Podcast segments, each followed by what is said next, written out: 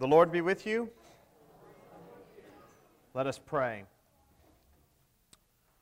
O God, who by the preaching of thine apostle Paul has caused the light of the gospel to shine throughout the world, grant, we beseech thee, that we, having his wonderful conversion in remembrance, may show forth our thankfulness unto thee for the same, by the following of thy holy doctrine which he taught, through Jesus Christ our Lord, who liveth and reigneth with thee in the unity of the Holy Spirit, one God, now and forever. Amen. That is a collect for the conversion of the Apostle Paul.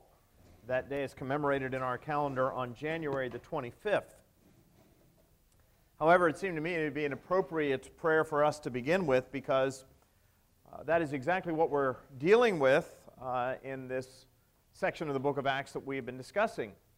Uh, as you know, Paul had gone to Jerusalem Uh, with the Jerusalem Fund. His intention was to weld together these two factions within the church, the Jewish faction and the Gentile faction. And we spent some time discussing of how Paul, sometimes being a somewhat willful individual, found himself in a, in a compromising position, or potentially compromising position, when he got to Jerusalem. But we said that while Paul was perhaps willing to be compromised, God was not going to be compromised. As important as the gospel may have been to the Apostle Paul, it was more important to God still. And just before he was going up to the temple to make the appointed offering, we're told that God intervened, or at least circumstances intervened. But I say God because there are no such things as circumstances in the Christian life. Uh, God is the author of circumstances. And what we're told is that a riot broke out in Jerusalem.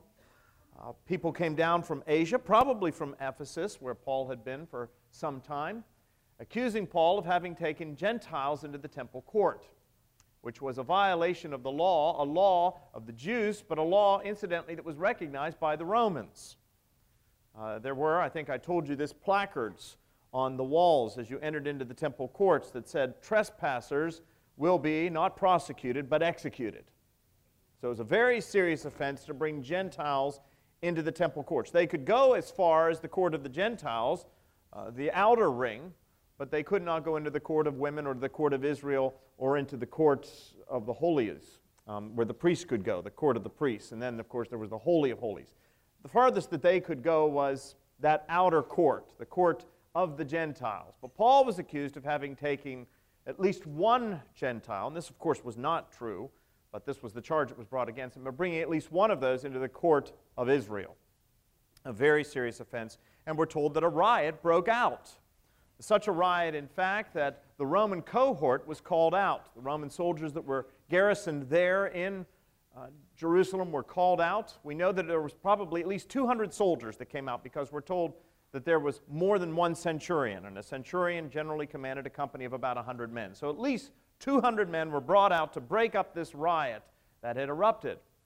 And the Roman soldiers seized Paul. They were taking him into the barracks to discover what this was all about, when Paul spoke to the tribune, the commanding officer, and he said, "May I say something?" And Paul, when he spoke to the tribune, spoke in Greek.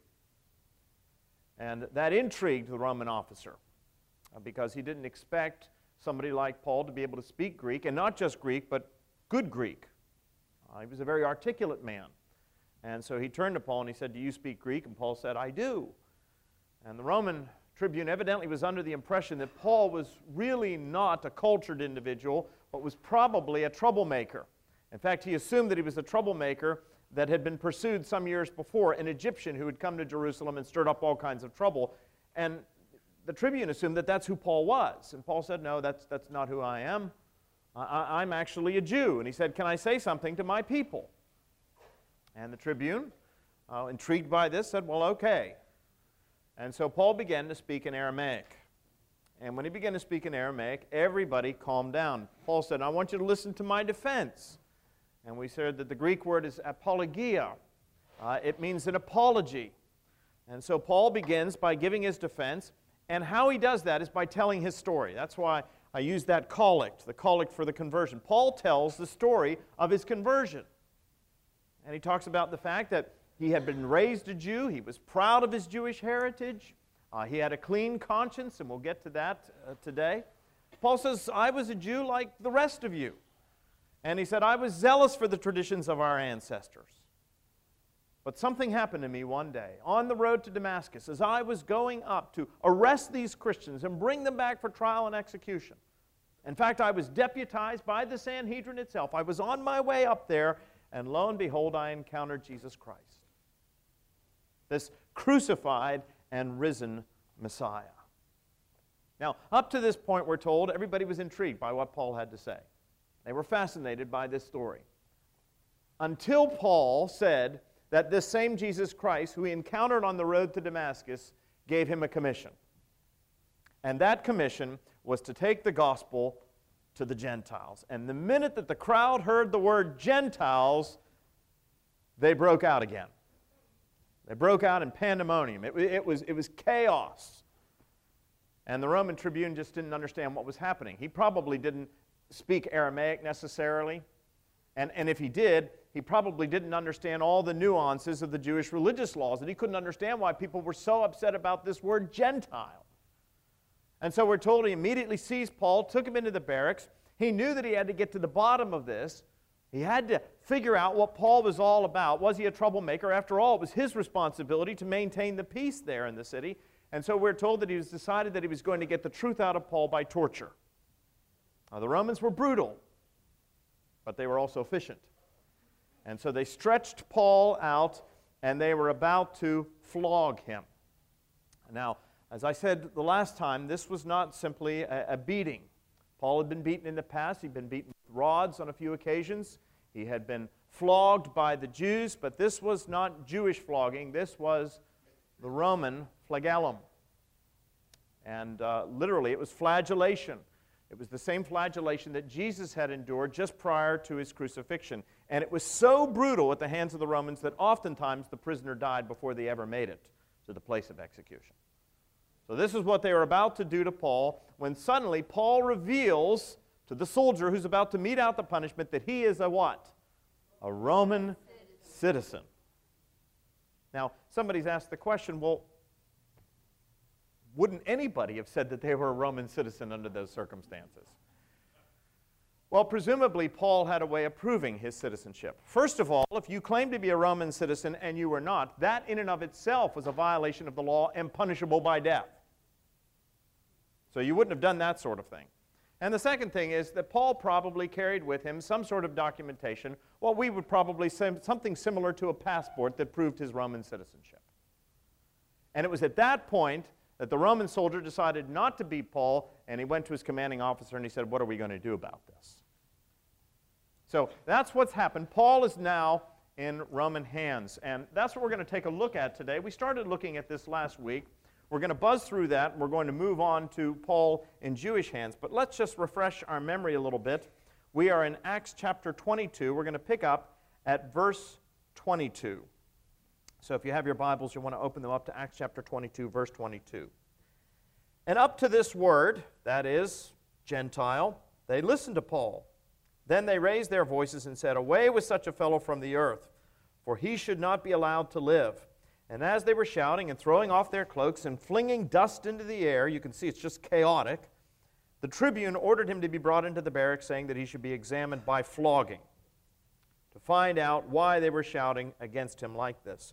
But when they stretched him out for the whips, Paul said to the centurion who was standing by, is it lawful for you to flog a man who is a Roman citizen and uncondemned?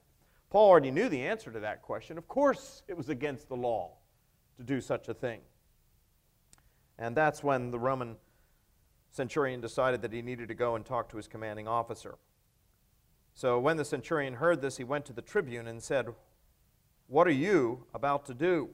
For this man is a Roman citizen. So the tribune came and said to him, tell me, are you a Roman citizen? And he said, yes. And the tribune answered, I bought this citizenship for a large sum. Paul said, I am a citizen by birth. Um, evidently, his father was a citizen. So those who were about to examine him withdrew from him immediately. And the tribune also was afraid, for he realized that Paul was a Roman citizen and that he had bound him. But on the next day, desiring to know the real reason why he was being accused by the Jews, he unbound him and commanded the chief priests and all the council to meet. And he brought Paul down and set him before them. And looking intently at the council, Paul said, brothers, I have lived my life before those who, uh, before God and in all good conscience up to this day. And the high priest, Ananias, commanded those who stood by him to strike him on the mouth.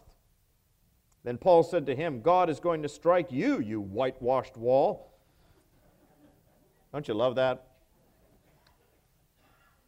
Are you sitting to judge me according to the law, and yet contrary to the law you order me to be struck? And those who stood by said, would you revile God's high priest? And Paul said, I did not know, brothers, that he was the high priest, for it is written, you shall not speak evil of a ruler of your people. Now when Paul perceived that one part were Sadducees and the other Pharisees, he cried out in the council, brothers, I am a Pharisee, a son of Pharisees. It is with respect to the hope of the resurrection of the dead that I am on trial. And when he had said this, a dissension arose between the Pharisees and the Sadducees, and the, the assembly was divided. For the Sadducees say that there is no resurrection, nor angel, nor spirit, but the Pharisees acknowledge them all. Then a great clamor arose, and some of the scribes of the Pharisees' party stood up and contended sharply, we find nothing wrong in this man. What if a spirit or an angel spoke to him? And when the dissension became violent, the tribune, afraid that Paul would be torn to pieces by them, commanded the soldiers to go down and take him away from among them by force and bring him into the barracks. And the following night the Lord stood by him and said, take courage, for as you have testified to the facts about me in Jerusalem, so you must also testify also in Rome. We said last week that up to this point, Paul had been, for almost two decades, a free man, going throughout the world, preaching the gospel, um, sharing the faith, establishing churches, uh, for the most part, living a very effective life as a missionary. But we said, at this point in the book of Acts, Paul is taken prisoner by the Romans, and at least until the end of this book, Paul is held in prison. He will not be free again. Now, I said that there's been some belief on the part of a number of scholars that Paul went to Rome, he was imprisoned there temporarily, but then ultimately he was released, and he was able to go on to Spain and evangelize in other areas. That may be true, but as far as the book of Acts is concerned, Paul will be in prison from here to the end of the story. So Paul is in prison, and this is the beginning of that imprisonment. The section that we have before us today is a drama in three parts. First, we see Paul in the presence of the Romans. Then we see Paul in the presence of the Sanhedrin. That's Acts chapter twenty-two, verse thirty, through Acts chapter twenty-three, verse ten. And then finally, we see Paul in the presence of the Lord.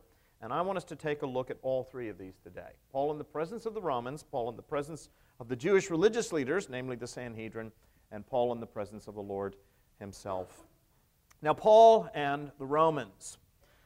Uh, we said that the Romans last week, they had a problem. It was their responsibility to keep the peace.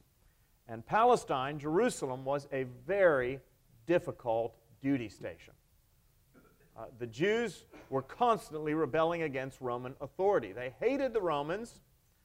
Uh, they regarded themselves as a free people, and yet the Roman presence was a reminder to them of the fact that they were not. In fact, there's this one occasion where Jesus is, is contending with the Pharisees and the scribes. And at one point they say, you know, who are you? And Jesus, you know, basically says, well, you know who I am. And they say, no, we don't know who you are, and we don't know where you come from. And so there's this give and take between Jesus and the Pharisees, and at one point they say, we are a free people and the children of Abraham. Now that's interesting. And they said, we've never been the slave of anybody. Now, if you know anything about Israel's history, you know they had been slaves any number of times. As a matter of fact, that's how they started out. They had been slaves where? In Egypt. And then they had been slaves of the Babylonians. They had been slaves of the Romans. They had been slaves of any number of people. They had not been free for a very long period of time. And yet that's the way they regarded themselves, as free people. And so they were constantly rebelling. You know that the city of Jerusalem was destroyed in the year seventy A D Why? Because the Romans under Titus came as a result of one of these messianic uprisings, one of these efforts to emancipate themselves, and they completely razed the city, put over one hundred thousand people to the sword. Well, those of you who have actually been to Masada, you know that many of them fled out into the wilderness to that mountaintop fortress. and tradition holds that there they committed suicide rather than submit to the Roman authorities. So they were a very contentious people, and the Romans had a very difficult time maintaining the peace in Palestine. And so when they saw this riot, the tribune recognized that he had a problem and he had to get to the bottom of it. And we said that one of the ways that he was going to do this was to interrogate Paul by flogging. Paul, of course, reveals his citizenship, and they decide not to do it. Instead, they decide to summon the Sanhedrin because this was a religious matter and to get to the bottom of this. I pointed out last week that what we find here are the Romans functioning the way the state really should function. Now, we oftentimes think of the Romans as cruel, and they were cruel. They could be cruel. The crucifixion of Jesus Christ is the perfect example of that. But at least on this occasion, we see the Roman authorities abiding by the letter of the law. We said that the function of the state, according to the Bible, if you read Romans chapter thirteen, verses one through seven, is twofold. One, the state has the responsibility to establish and maintain and administer justice. That's the first responsibility of the state according to the Bible. The second is to provide for the defense of the citizens. In this case, they would be subjects of Caesar. But that's the twofold function of the state according to the Bible. That is not the function of the state today. Oftentimes, as I said to you last week, we put a burden on the state that the state was never intended to bear. The state does not have the responsibility, according to the Bible that is, of providing its citizens with security, financial security. It is foreign to the Bible, this whole notion of social security. If you read through the Scriptures, it's very clear that is the role of the church. It's the responsibility of the church to care for her own. And truth be known, the church probably could do a better job of it than the state can. Oftentimes we place expectations on the state that it was never intended to fulfill, and as a consequence it can't do the job it's supposed to do particularly well. Now this raises a question for us, and the question is, should we as citizens expect justice today? It's almost ironic that Paul should get justice here from the Romans. We would expect that he wouldn't get it from the Romans. He would get it from his own people. But ironically, he did get it from the state. He would not get it from his own people. But we have to ask ourselves, can we expect to get justice as Christians in the world today? We talk a great deal about justice, don't we? Justice is precious to us. And oftentimes, as Americans, we assume that we will get justice. Why? Because we are a nation of laws. I mean, what, what, what's the image of Lady Justice? She holds a scale, doesn't she? And what about her eyes? She's blindfolded, which means justice is blind. It doesn't matter who you are. There will be equal justice under the law. That's what we believe in America, right? But is it true? Is it really true that Lady Justice is blind? I don't know. I think from time to time she takes a peek.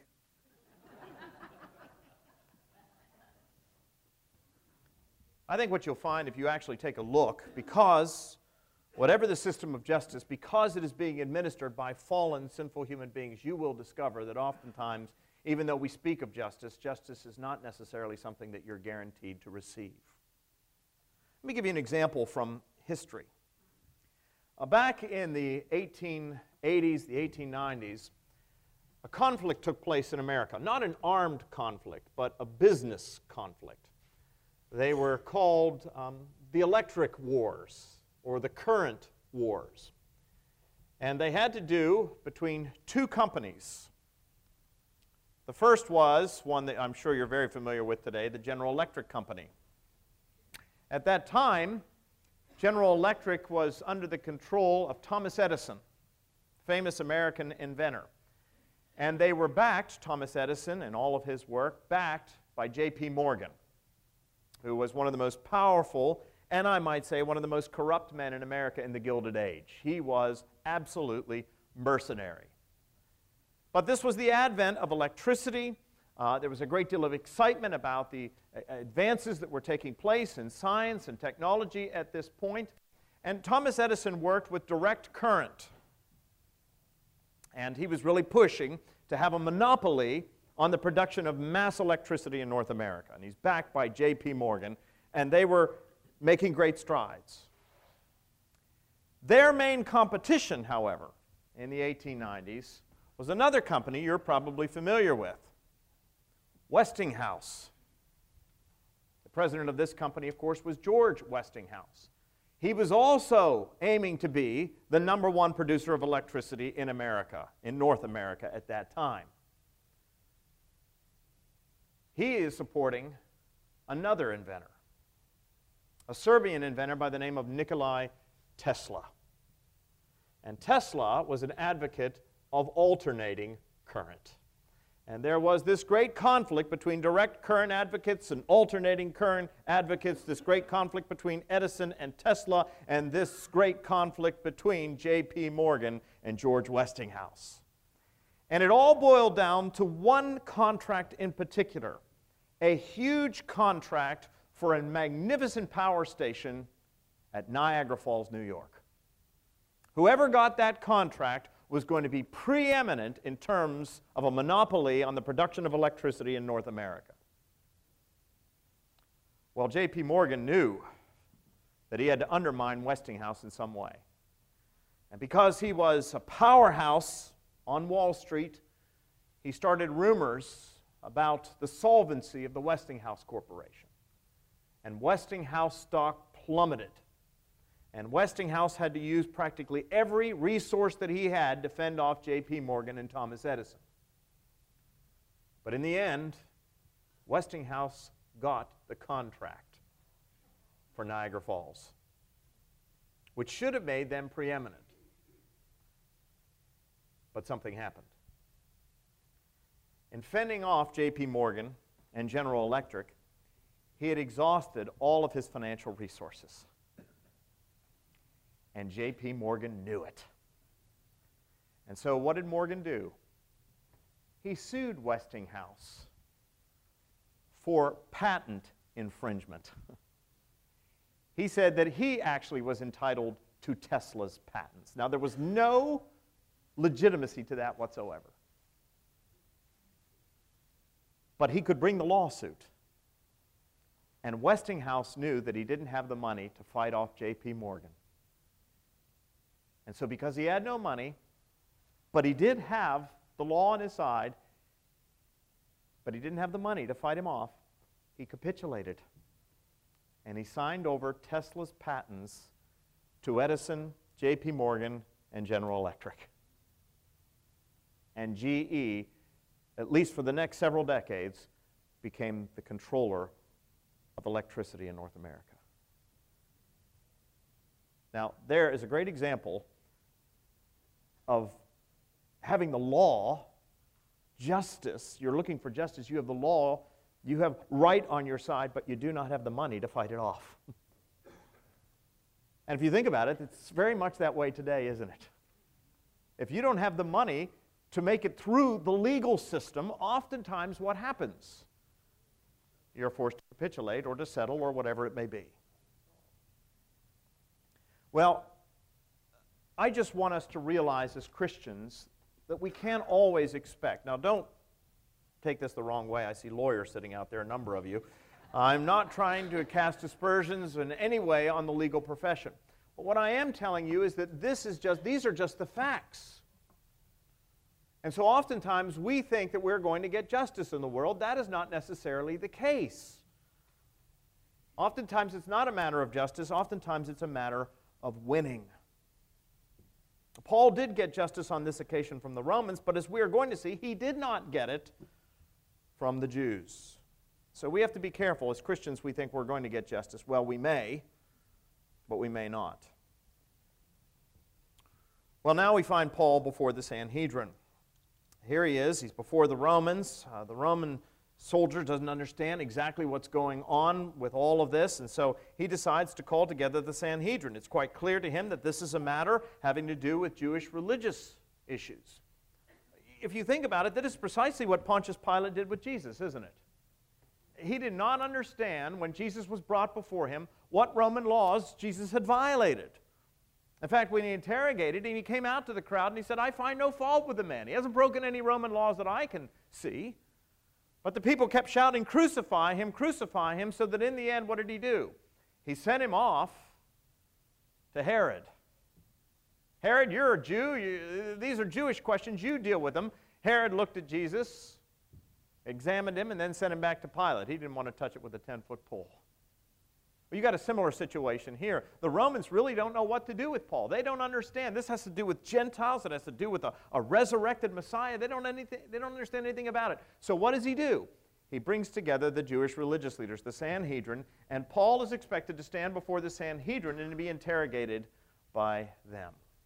Now, as we said, the Sanhedrin is not the least bit interested in justice. This is the irony. The Sanhedrin is interested in what? One thing and one thing only. They want to get rid of Paul. They've already decided he's got to go. The only question is, how do you achieve that end?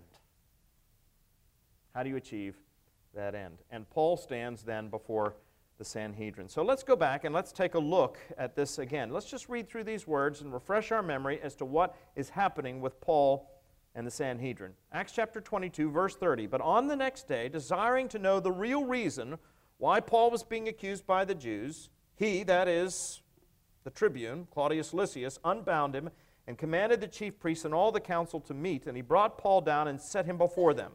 And looking intently at the council, Paul said, "Brothers, I have lived my entire life by God in all good conscience up to this day."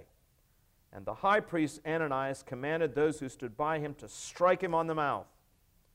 And Paul said to him, "God is going to strike you, you whitewashed wall." Paul's defense before the Sanhedrin is an interesting one. He starts off by saying, "From my earliest days in Judaism, I operated according to a clear conscience." When Martin Luther, the famous reformer, stood before the Diet of Worms and was ordered to recant his, quote, heretical teachings, do you remember what Luther said? He said, "To deny one's conscience is neither right nor safe." He said, "I cannot and will not recant. Here I stand. God help me." Everybody remembers those famous words, "Here I stand, God help me." But Luther's very, very clear. You've got to be true to your conscience. It's never right, it's never safe for an individual to deny what their conscience is telling them to do. Well, Paul makes it very clear from the moment that he had started off in Judaism. As a young boy, he says, "I operated with a clear conscience." Now, you think about Paul's life in Judaism and you wonder to yourself, clear conscience? Even before Paul's conversion on the road to Damascus, he doesn't say, "After my conversion on the road to Damascus, I operated according to a clear conscience." He said, "From the earliest days of my Jewish faith, I operated according to a clear conscience." And you say, "Well, my goodness, Paul, you were responsible for the death of Stephen. You were going out and systematically dismantling the, the Christian communities. You were on your way up one hundred ten miles north of Jerusalem to arrest Christians and bring them back for trial and execution at the time of your conversion, and you were operating according to a clear conscience." I think Paul would have said yes. Based on what he knew at the time, Paul was operating according to a clear conscience. What did he know prior to his conversion on the road to Damascus? Well, he knew the traditions of his ancestors, and he was zealous for them. And as far as he could tell, these Christians were advocating a different religion. As far as he could tell, they were corrupting the traditions of his ancestors. As far as he could tell, they were proclaiming a damnable deceit. And that's not trivial swearing. It really was a damnable deceit. Because as far as Paul could tell, if people embraced this, it was pulling them away from the true teaching of the Jewish faith. That's what Paul thought. And that's why he was so zealous for the traditions of his ancestors. It was not just because Paul was one of those people who had this insatiable lust for blood and he wanted to go out and kill people. That was not the problem at all. Paul really believed in these things with all of his heart, and he was willing to lay down his life and indeed fight for them.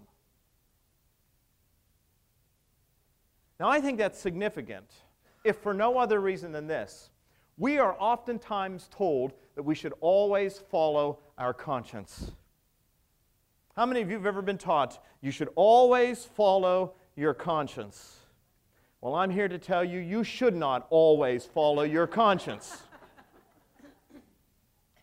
you should only follow your conscience if your conscience is wedded to the Word of God. See, there's the problem. There were many people in nineteen thirties Nazi Germany who were following their conscience. They were convinced that Hitler and the Nazi Party was doing their best to restore Germany's fortunes in the wake of the Great War. And they were operating with a clear conscience. Paul was operating with a clear conscience prior to his conversion. But once he encountered Jesus Christ, he realized how wrong he had been. This is why it is so important for us, as Christian people in particular, to read, mark, learn, and inwardly digest the Scriptures. Because it is perfectly possible to be operating with a clear conscience and still to be violating the will of God. So the only way you can truly trust your conscience and to know that you are operating in accord with what God wills for your life is if your conscience is captive to the Word of God, which is the other thing that Martin Luther said that I had deleted. He said, my mind, my conscience is captive to the Word of God. It is not right to deny one's conscience. Here I stand, God help me. His conscience was captive to the Word of God. That's why he could not recant. So Paul says, I have a clear conscience, and he did. But at this point, of course, what happens is that the high priest orders that Paul be struck. They were offended by the fact that Paul said that he had a clear conscience, especially because they assumed that Paul was doing what? Bringing Gentiles into the temple courts. And so they order that Paul should be struck. Now, you know what Paul said in response to this. Paul, you could just imagine, you have to use your imagination a little bit, you can just imagine Paul turning to them and saying, God will strike you, you whitewashed wall. Now, why did Paul say that? Well, probably Paul was referring back to a passage from the book of Leviticus, which made it very clear that no one was to strike a fellow Jew on the cheek. Now, think about that for a minute, because what did Jesus say in the Sermon on the Mount? If anybody strikes you on the right cheek, turn to him the other also. See, the law forbade striking a Jew on the cheek. Why? Two reasons. One is because human beings are made in the image of God. They are a reflection of God's glory. And this was especially true for the Jews because they were God's chosen people. And so the book of Leviticus said that if you strike a Jew on the cheek, it is the same thing as striking the glory of God himself. And so here is Paul, a Jew. He's made it very clear he's a Jew. He was raised as a Jew. He was a Pharisee of Pharisees. He had trained under Gamaliel. And he said, my conscience has been clean. And when he struck, he turns around and he reminds them that they have violated the law. So we're already seeing the Jewish religious leaders are violating their own laws. Paul got justice from the Romans, but he's not getting justice according to the law under the Jews. But how do they respond? Well, they remind Paul of the law. They remind him that in the book of Exodus it says that you are not to speak ill of your leaders.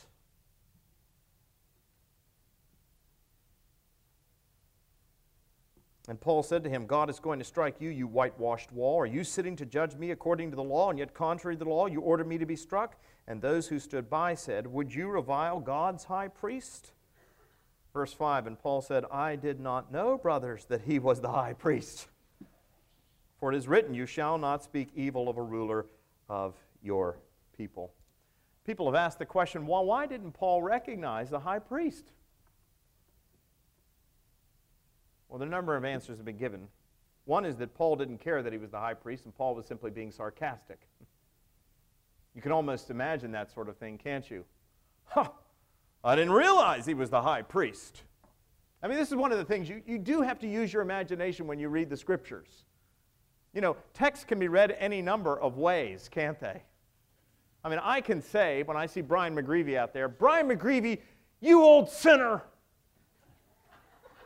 Or I can say, Brian McGreevy, you old sinner.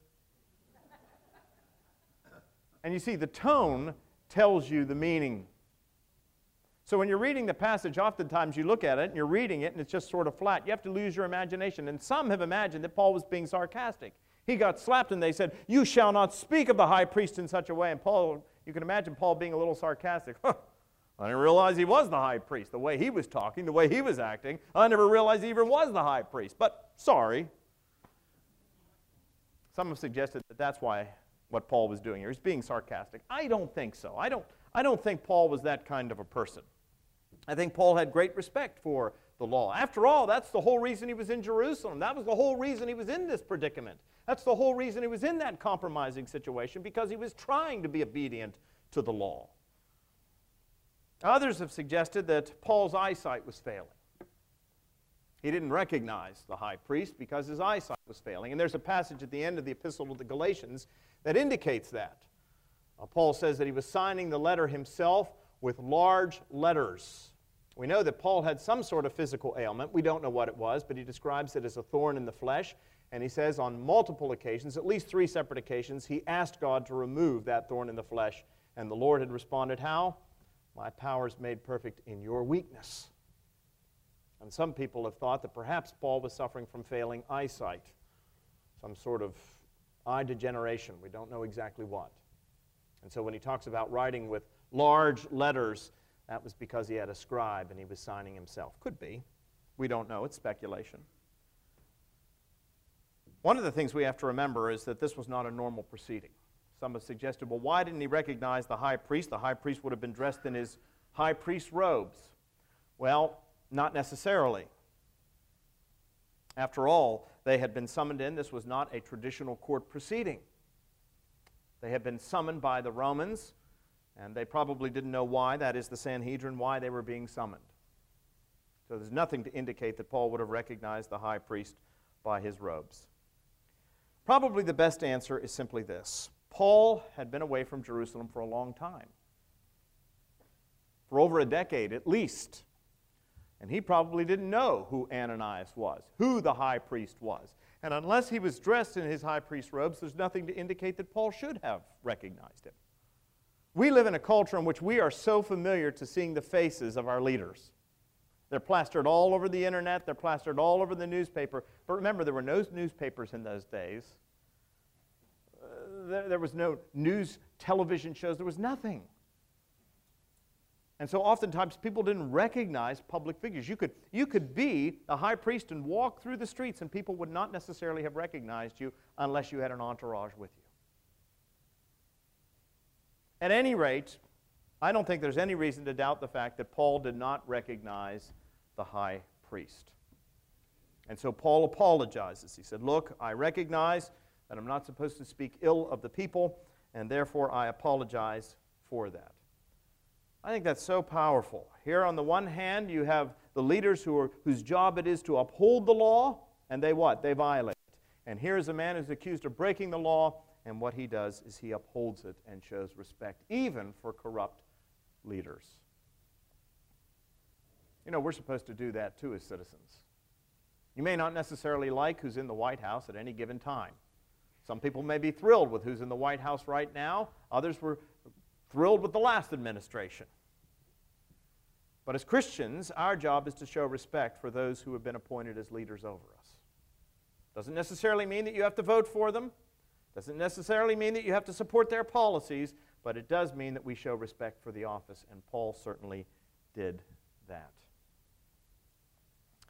Now, at this point, we're told, and this is really where it gets very interesting, at this point, as Paul's giving his defense, he recognizes that he's got a divided audience. Look at verse six. Now, when Paul perceived that one part were Sadducees and the other Pharisees, he cried out in the councils, "Brother, I am a Pharisee, the son of Pharisees, and it is with respect to the hope of the resurrection of the dead that I am on trial."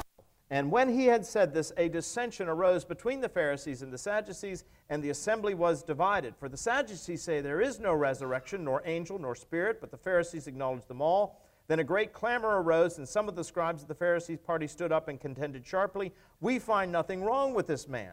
What if a spirit or an angel spoke to him? And when the dissension became so violent, the tribune, afraid that Paul would be torn to pieces by them, commanded the soldiers to go down and take him away from among them by force and bring him into the barracks. I always imagine Paul sort of pulling the key on a grenade and rolling it into the room and then standing back to see what's going to happen. And what happened was an explosion. The Sanhedrin was made up of two groups, the Pharisees on the one hand and the Sadducees on the other. And they were two groups that represented the two groups that we oftentimes see in our society today. The revisionists and the orthodox. The Pharisees are what we would call the orthodox. In fact, I would go so far as to describe them as fundamentalists, legalists. They believed every bit of the law, and as you know, developed whole sorts of interpretations of the law to make sure that you weren't in violation of it. The Sadducees, on the other hand, were the liberals of their day. They were the revisionists. They didn't believe a whole lot of anything. In fact, they only believed in the first five books of the Bible. They denied the rest of it. So you've got the conservatives on one end of the spectrum, you've got the liberals on the other end of the spectrum, and they're both there, and up to this point, they're both in opposition to Paul. But he recognizes that they don't get along.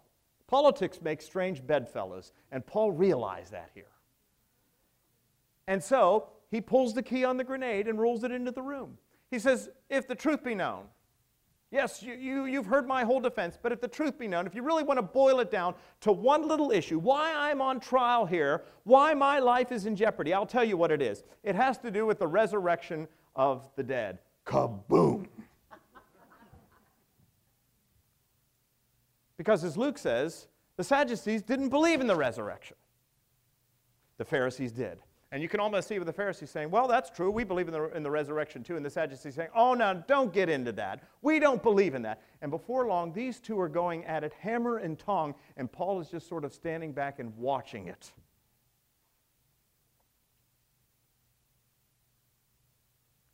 It's a powerful picture of what we're facing.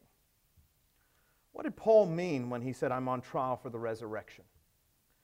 Well, turn back to John chapter eleven for just a second, and let me show you. And I want to show you how this applies to our world today. John chapter eleven. This is a familiar story. It's the story of the raising of Lazarus from the dead. You all know the story. Lazarus and his two sisters, Mary and Martha, lived in the village of Bethany, just outside of Jerusalem.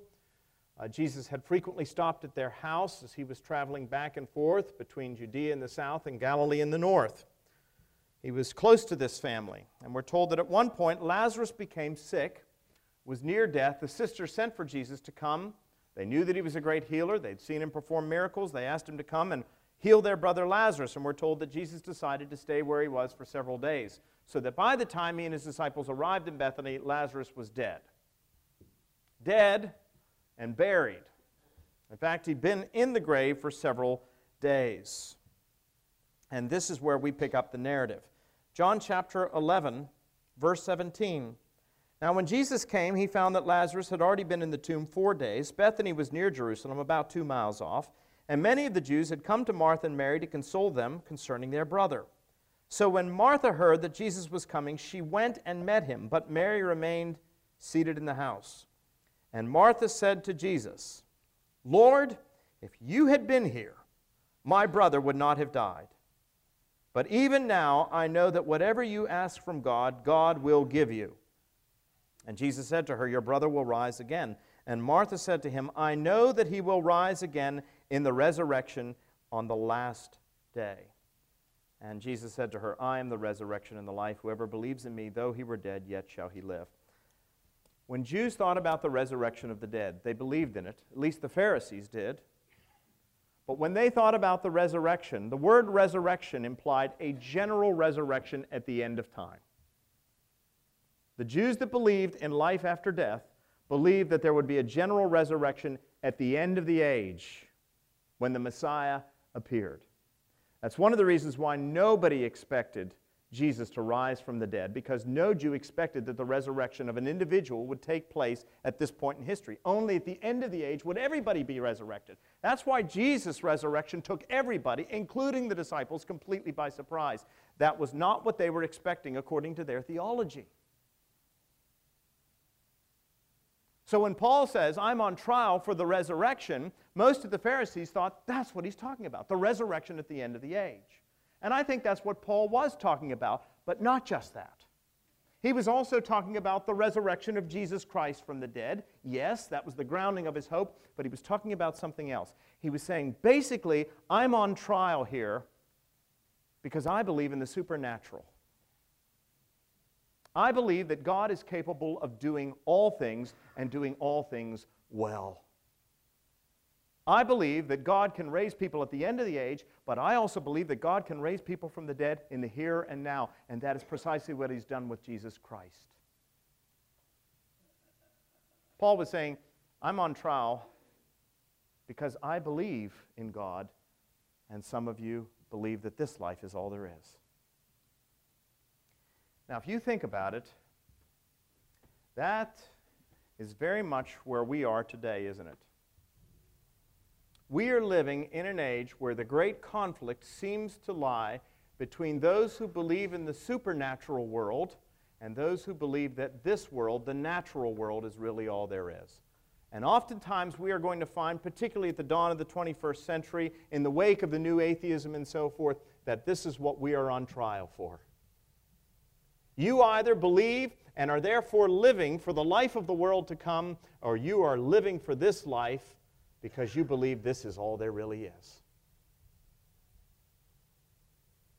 I told you before that one of the things that's so powerful about the book of Acts is the book of Acts is not just a record of the early church. It's not just a book about history. It is a blueprint for ministry today. And one of the things that strikes me as we are Christians at the dawn of the twenty-first century is that many of the things that you and I are contending with as believers in this age are precisely the same things that Paul dealt with in the Greco-Roman world of the first century. What you and I are contending with in a post-Christian context, and by the way, that's what we're living in. We are living in a post-Christian context. If you think you are living in a Christian nation, I am here to disabuse you of that idea. We are living in a cut-flower society, and you've heard me say what a cut-flower society is before. Cut flowers are magnificent, they are beautiful, but the problem is they're dead. They've been cut off from their life source, and as a consequence, their beauty fades. What happens? The petals begin to fall. And let me tell you, that is precisely what has happened in American society today. We have separated ourselves, severed ourselves from our Christian heritage. And we are living on borrowed time, and we are beginning to see the petals fall.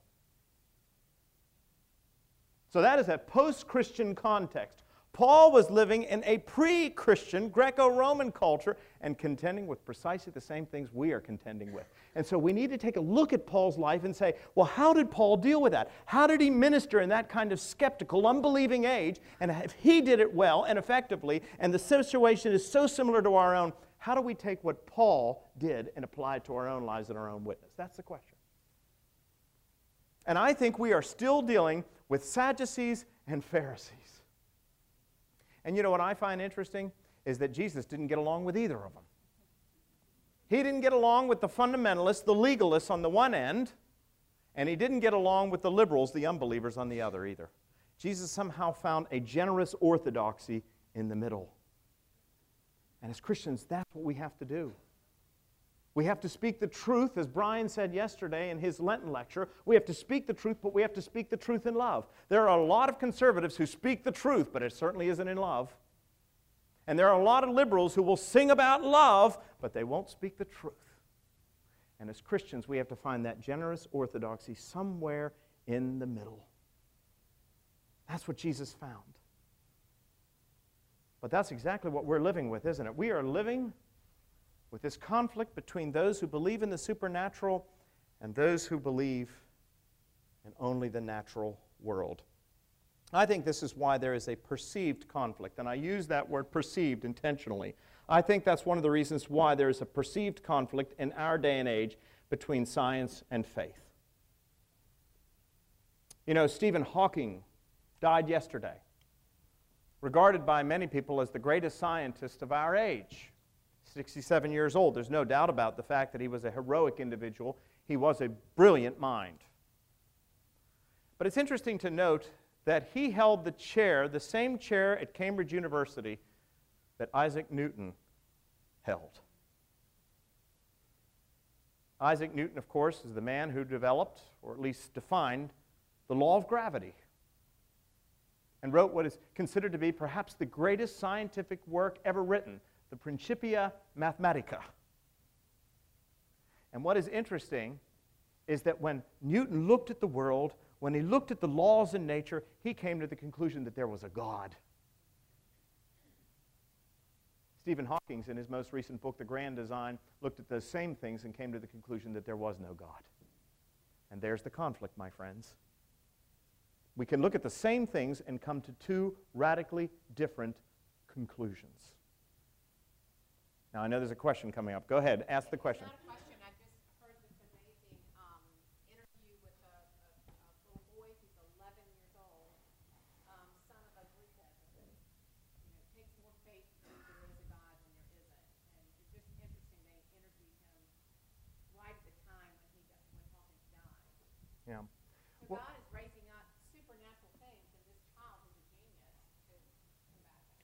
Well, one of the things that I think we need to understand, and this is the point that I want to make, is that science as a discipline is neutral.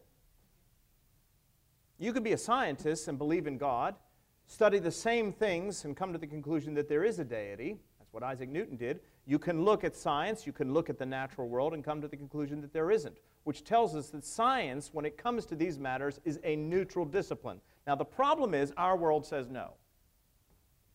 Why does our world say no?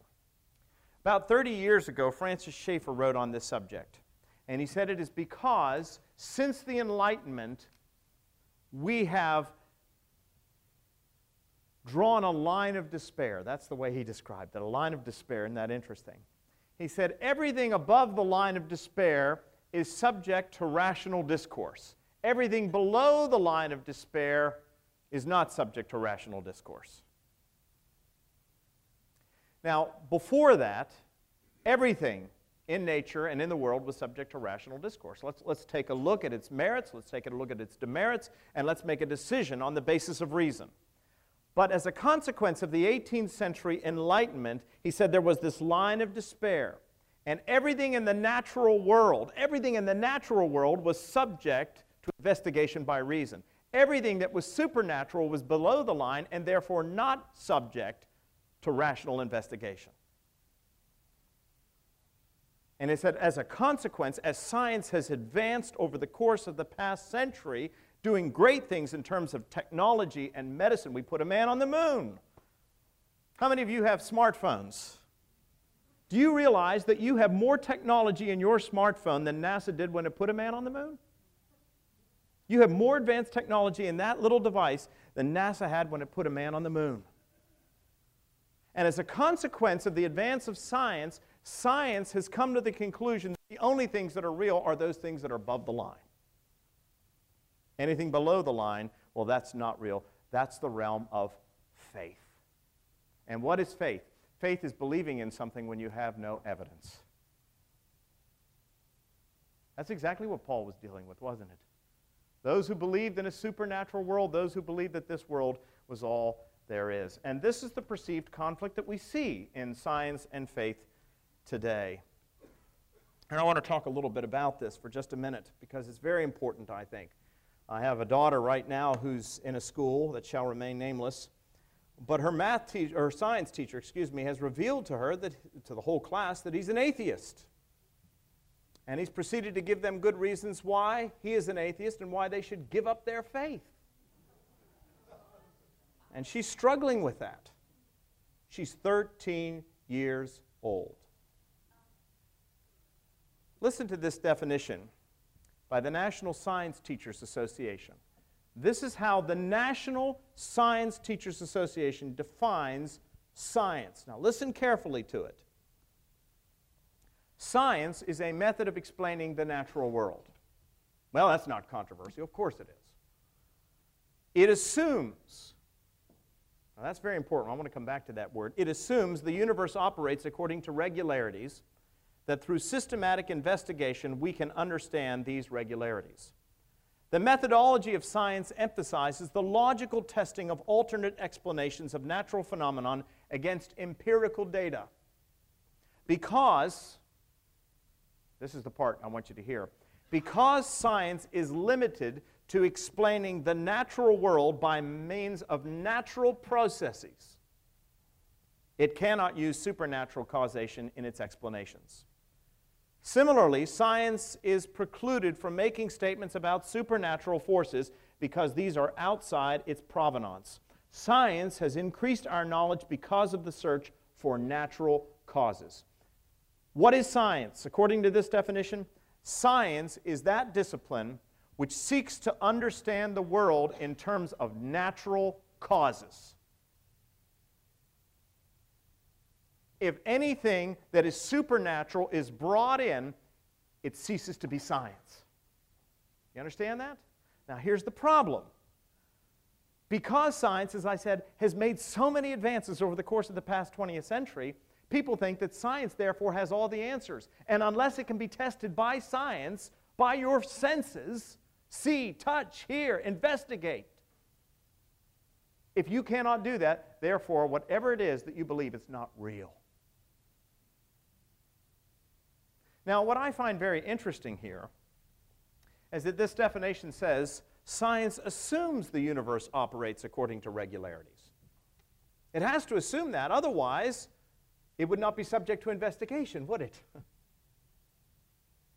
The tragedy is science acknowledges or assumes.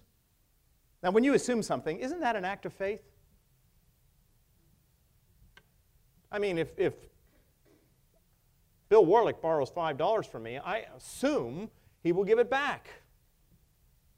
I'm acting on faith. Now, whether or not my faith is well-grounded or not is another matter, but it is a matter of faith. Science operates on faith in the same way that religion does. Make no bones about it. But it assumes that the universe operates according to regularities, according to laws. If the universe did not have regularities, there would be no way for us to expect if we did X, we would get Y. But here's what's interesting. If the universe is governed by laws, the laws of physics, doesn't that imply that there must be a lawgiver?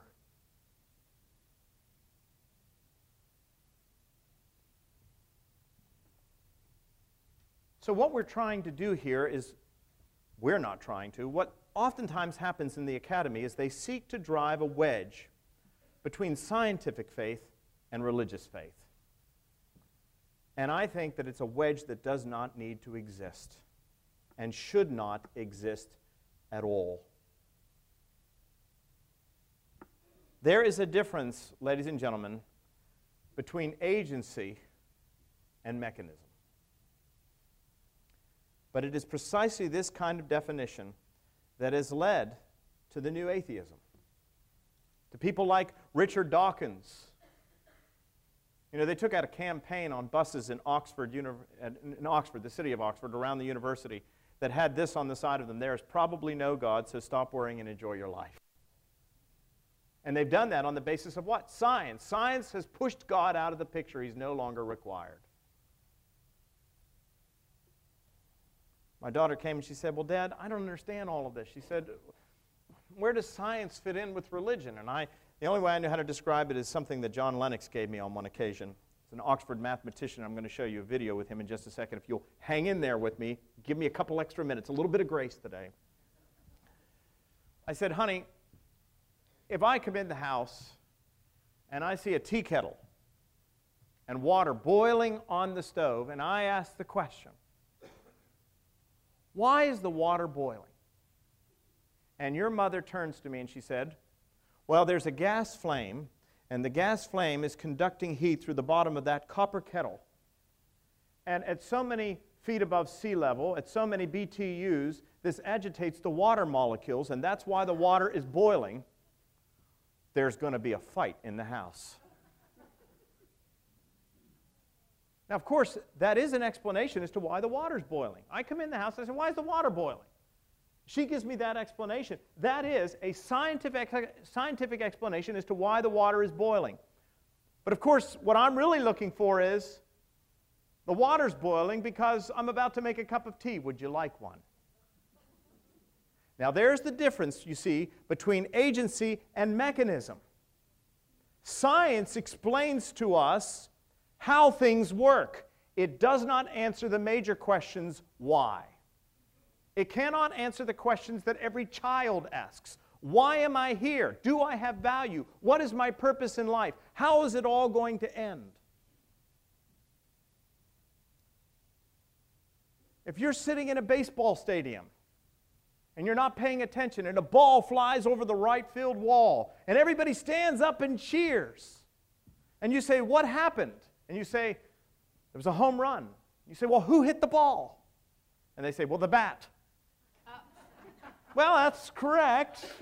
The bat was the mechanism, but what you're really looking for is who was the batter? That's the agent, you see.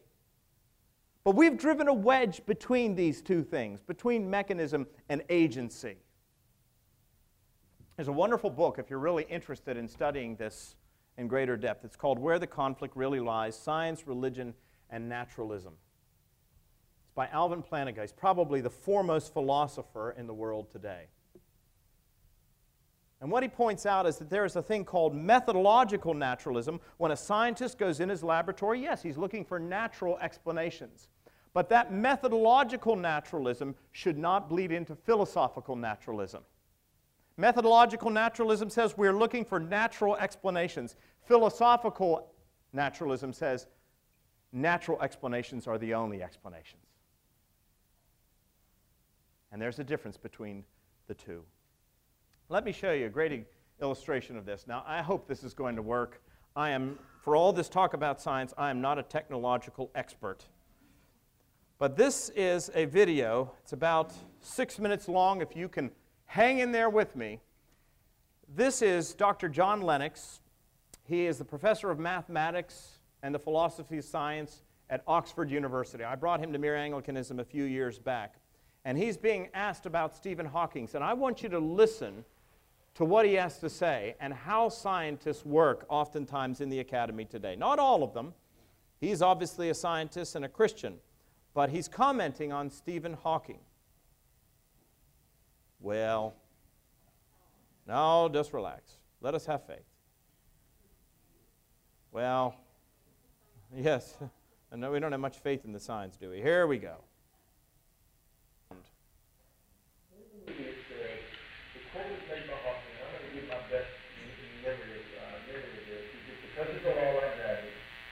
The universe can and will create itself out of nothing. Uh, spontaneous creation is the reason there is something right there in nothing. And then I think there was an addendum you don't need God for the universe. This is a little bit of a retraction because they Hawking in the past had a little bit of an open door about that. They did. They left the question open at the end of the mind itself. But yeah. It's come out serious measures. It's that quotation that you just made that was the motivation for me writing the book. I was shown that just before Hawking's book appeared and asked by a national newspaper to comment on it. And I was so amazed at this. The counter-literal law of gravity, the universe can and will create itself from nothing. They go, hang on a minute. That's a flat contradiction. The counter-literal law of gravity, that is because there is something, the universe creates itself from nothing. I mean, that's a flat contradiction. And then it's not, well, wait a minute. Because there is a law of gravity. It doesn't need to say because there is gravity. And it seems to me there that we've become a victim of uh, thinking that we've become a little bit popular in academic circles, that laws can create things, which is nonsense, of course.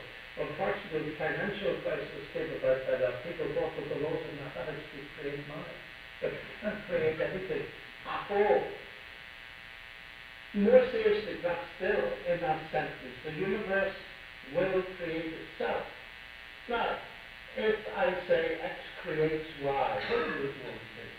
Well, if I've got X, it will produce Y. So if I say that X creates X, what does that mean? It means if I've got X, it will produce X. And in the book, I just put, as it came out of the film, I say, well, that's just pretty much nonsense, remains nonsense, isn't it? Spoken by very seven. That's what they blasted the whole day. Yeah, and what people don't realize is that here's Hawking, he's a brilliant, famous scientist. He's just ahead of Nikola Tesla. I remember it very well. I have no quibble with his science, but what he teaches from it is the problem. And it reminds me of something that's very important in this area, like when it's this.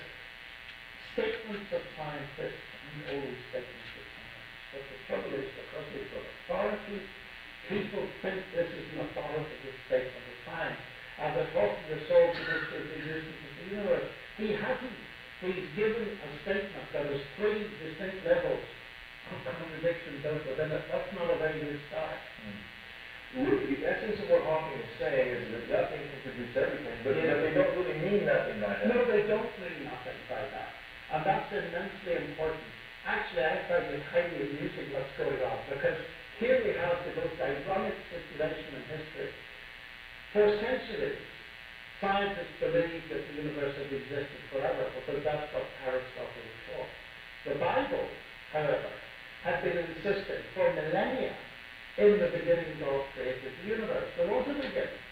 Science called for that in the nineteen sixties. And I remember that. Because when the evidence for uh, a beginning of space-time came in, the leading members of the British scientific staff said, we don't go down that road. Why? It would give too much leverage to people who believe the Bible. Mm-hmm. Now we're in the situation where the general opinion of cosmologists is space-time has a beginning.